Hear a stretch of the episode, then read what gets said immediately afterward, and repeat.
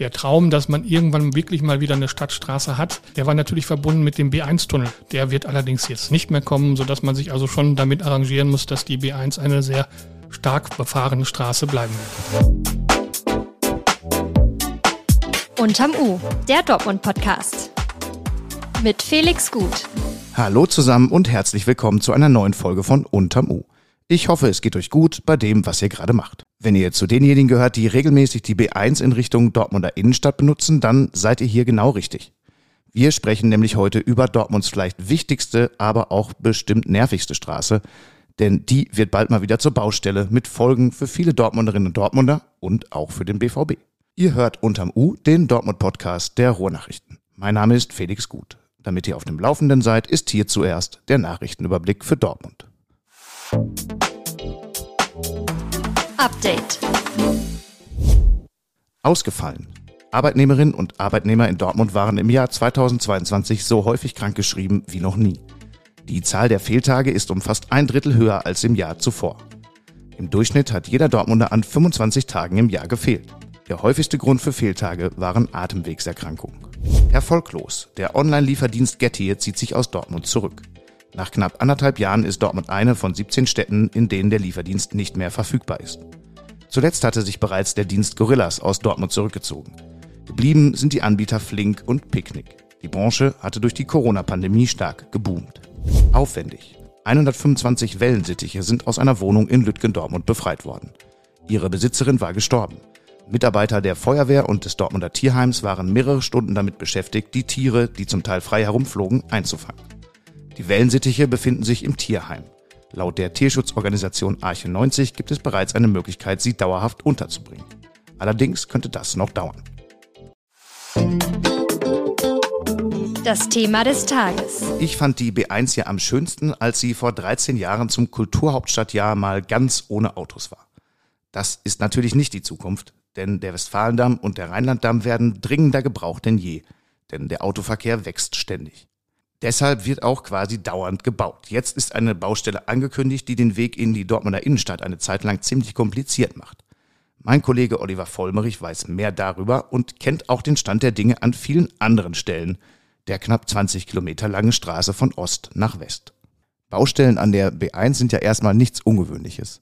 Diese jetzt aber schon. Was ist denn da genau der Stand? Ja, das Ungewöhnliche ist, dass da wirklich eine Komplettsperrung über mehrere Tage vorgesehen ist. Äh, selbst bei früheren Bauarbeiten, ich kann mich erinnern, dass mal eine neue Brücke gebaut wurde, hat man das versucht dann mit einer Sperrung in der Nacht dann zu regeln. Hier sind es also mehrere Tage von Mittwochabend 20 Uhr bis Sonntagabend oder bis Montagmorgen um 5 Uhr. Also das sind dann schon mehrere Tage und Nächte, die da benutzt werden und wie gesagt dann komplett gesperrt in eine Fahrtrichtung, nämlich in Fahrtrichtung Bochum. Also der Verkehr, der aus Richtung Osten nach Dortmund reinfährt, der wäre dann da also komplett blockiert. Und das ist natürlich schon eine größere Hausnummer. Über was für einen Zeitraum reden wir da? Wann ist das soweit? Das soll Anfang Oktober passieren, vom 4. bis 9. Oktober, wie gesagt, Mittwochabend dann würde um 20 Uhr würden die Sperren aufgebaut und man hofft, dass man dann mit den Baustellen, mit den Bauarbeiten durch ist am frühen Montagmorgen, sodass der Berufsverkehr am Montag dann wieder fließen kann. Das hat aber dann doch wahrscheinlich ziemlich große Folgen für den Verkehr auf der B1. Wie sehen die genau aus? Naja, wie gesagt, das ist der Verkehr, der nach Dortmund reinfließt aus dem östlichen Umland. Es sind zwar Ferien, die Stadt sagt, sie hat das bewusst in die Ferien gelegt, in die verkehrsärmere Zeit, wobei die ähm, Herbstferien ja nicht so stark auch in Anspruch genommen werden. Ursprünglich war es auch in den Sommerferien geplant. Man hat es dann verschoben aus äh, nicht näher genannten Gründen. Äh, jetzt soll es halt dann die erste Ferienwoche sein, die da betroffen ist. Und ähm, da wird es natürlich dann schon sicherlich auch auf den Umleitungen Probleme geben. Die gab es 2021 nicht. Da sind die Staus ausgeblieben. Das war allerdings auch mitten in der Corona-Zeit. Sommer 21, wir erinnern uns, da war natürlich der Verkehr deutlich geringer. Da gab es auch keine größeren Veranstaltungen oder ähnliches. Und jetzt ist es halt schon so, dass es relativ, abgesehen von den Herbstferien, normalen Verkehr geben wird. Äh, viele nutzen ja vielleicht auch die Herbstferien dann zum Einkaufen in Dortmund.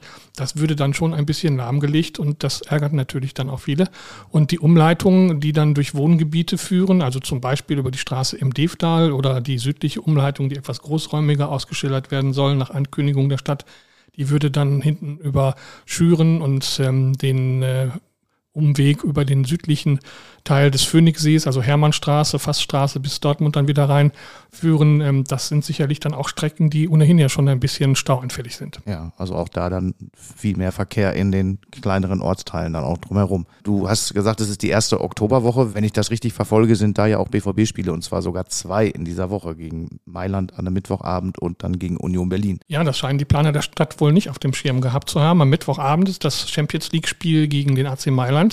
Da sagen die zwar ja gut, äh, die Baustelle fängt ja erst abends an, allerdings fängt das Spiel auch erst um 21 Uhr an. Da könnte es durchaus sein, dass einige späte Besucher um 20 Uhr noch auf der Anreise sind. Mhm. Und dann also, vor der Sperre theoretisch Und dann stehen. an der Sperre stehen oder man steht wahrscheinlich ohnehin im Stau, wenn man dann äh, zum, zum Spiel will am Mittwochabend.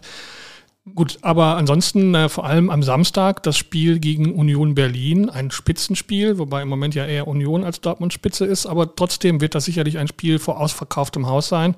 Und da werden auch gerade dann viele aus dem östlichen Umland kommen, äh, nicht nur aus Berlin, sondern natürlich auch aus dem Sauerland und so.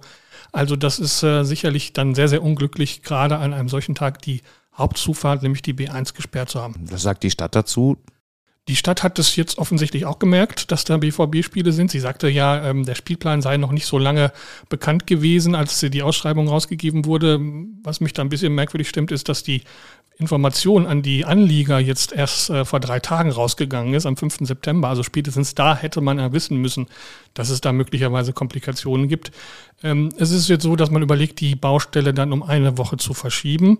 Das ist allerdings noch nicht ganz raus, ob das klappt. Da ist man also jetzt dann in Verhandlungen wahrscheinlich mit der Baufirma, die das Ganze dann abwickeln soll. Das wäre also dann eine Möglichkeit, dem dann aus dem Weg zu geben, diesem Problem mit dem BVB-Spielen. Anlieger sind ein gutes Stichwort, äh, denn das denkt man vielleicht bei der B1 erstmal gar nicht, da gibt es welche. Es gibt Geschäfte, Unternehmen, wie finden die das Ganze denn? Gerade in diesem Bereich, das ist ja der Bereich zwischen der B236 und der Seemateichstraße, also so der Gartenstadtbereich. Und da gibt es auf der Nordseite ähm, mehrere Geschäfte, die unmittelbar an die B1 angrenzen und auch nur über die B1 zu erreichen sind. Also die Parkplätze liegen direkt an der B1. Das ist anders als im Süden, wo man ja 2021 gebaut hat. Da gab es dann nur ein, zwei kleinere Geschäfte, die aber auch dann über Anliegerstraßen zu erreichen waren. Hier wirklich nur die B1 als Zufahrt und das ist Dementsprechend sind die natürlich auf dem Baum. Die sagen, wir haben dann ohnehin in dieser Woche mit einem Feiertag am 3. Oktober schon einen Tag weniger Umsatz und dann noch mindestens drei Tage, nämlich Donnerstag, Freitag, Samstag, keinen Verkehr vor der Tür, keine Leute, die uns erreichen können. Und da sind dann auch Geschäfte, wo man, wie die Stadt sagt, die Geschäfte sind weiter zu Fuß zu erreichen. Ähm, das nutzt denen wenig. Das ist zum Beispiel eine Weinhandlung. Da kommen Leute, die kaufen meistens dann ganze Kisten an Wein.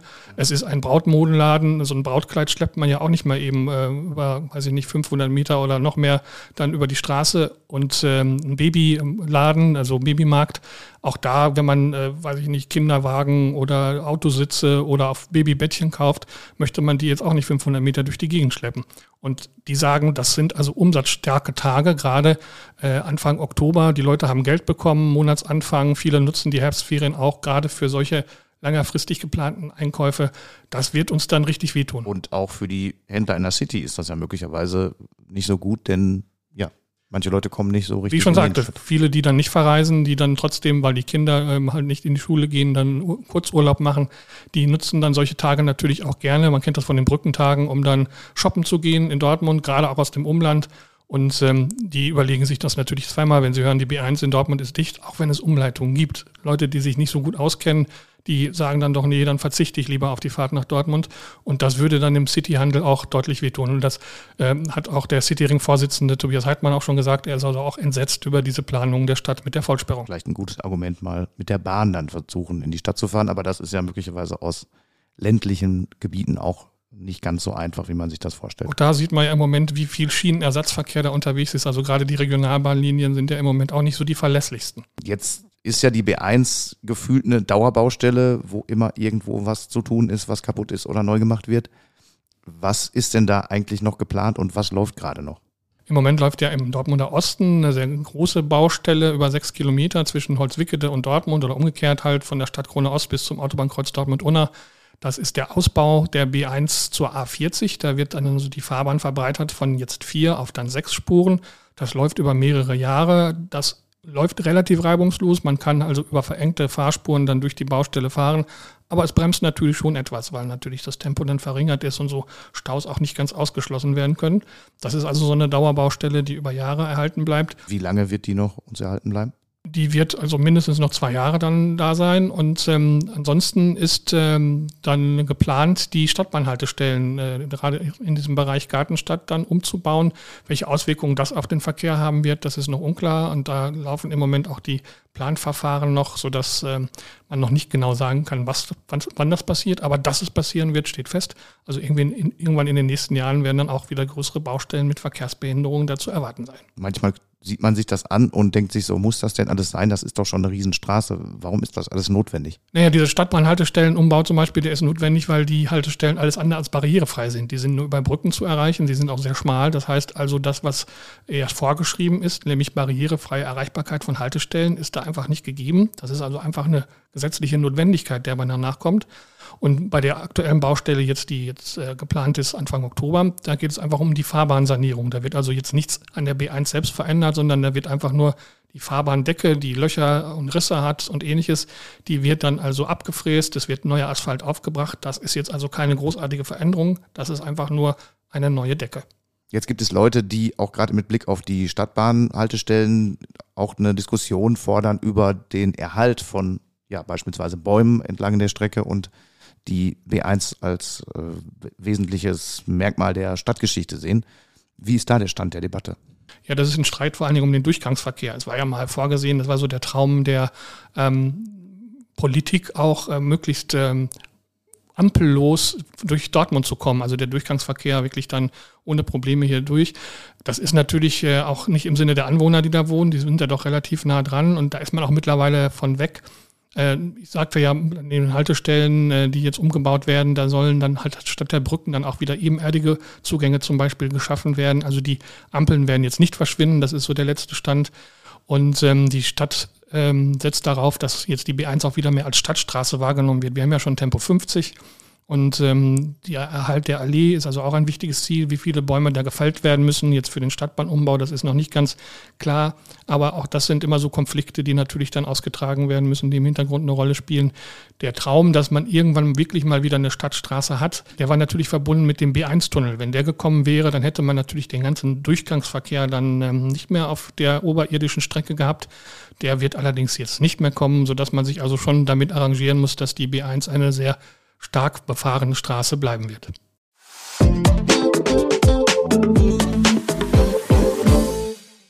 Von der Straße aufs Wasser. Eine mysteriöse Rückenflosse im Dortmund-Ems-Kanal, ein TikTok-Video, viele rätselnde Wasser- und Fischexperten. Im Dortmunder Hafen ist in diesen Tagen Hai-Alarm. Eine ungewöhnliche Sichtung hat die Social-Media-Welt ins Rotieren gebracht und schon hat Dortmund seine Hai-Diskussion. Die Fakten sehen so aus. Was hier im Hafenbecken herumschwimmt, ist laut denen, die sich in der Tierwelt im Kanal auskennen, eher ein Marmorkarpfen oder eine Barbe. Dass es sich um einen Hai im Süßwasser handelt, ist so wahrscheinlich wie die Piranhas, die manche 2014 schon mal im Phoenixsee geglaubt hatten. Nämlich gar nicht. Unterhaltsam ist das Nachdenken über eine mögliche Tiersensation aber offenbar für viele trotzdem. In den sozialen Medien gibt es viele Fantasien zum Haialarm im Hafen. Von Meerjungfrau, Wasserwildschwein über wild gewordener Goldfisch bis zum Löwen – reichen die Spekulationen. Sollte sich hier jemand einen Scherz erlaubt haben, was ziemlich wahrscheinlich ist, dann kann ich ihn oder sie nur beglückwünschen. Hat geklappt. Die Leute reden drüber. Wir sind am Ende der heutigen Episode. Danke, dass ihr dabei wart. Wenn es euch gefallen hat, empfehlt uns gern weiter, folgt uns und aktiviert die Glocke. Unterm U erscheint dienstags bis samstags überall dort, wo es Podcasts gibt. In den Shownotes findet ihr mehr Hintergründe zu allen Themen der Sendung. Schaut gern auch bei unserem Abo-Angebot für Hörerinnen und Hörer dieses Podcasts vorbei, wenn ihr in Dortmund und Umgebung auf dem Laufenden bleiben wollt. Ich freue mich, wenn ihr morgen wieder dabei seid. Alles Gute.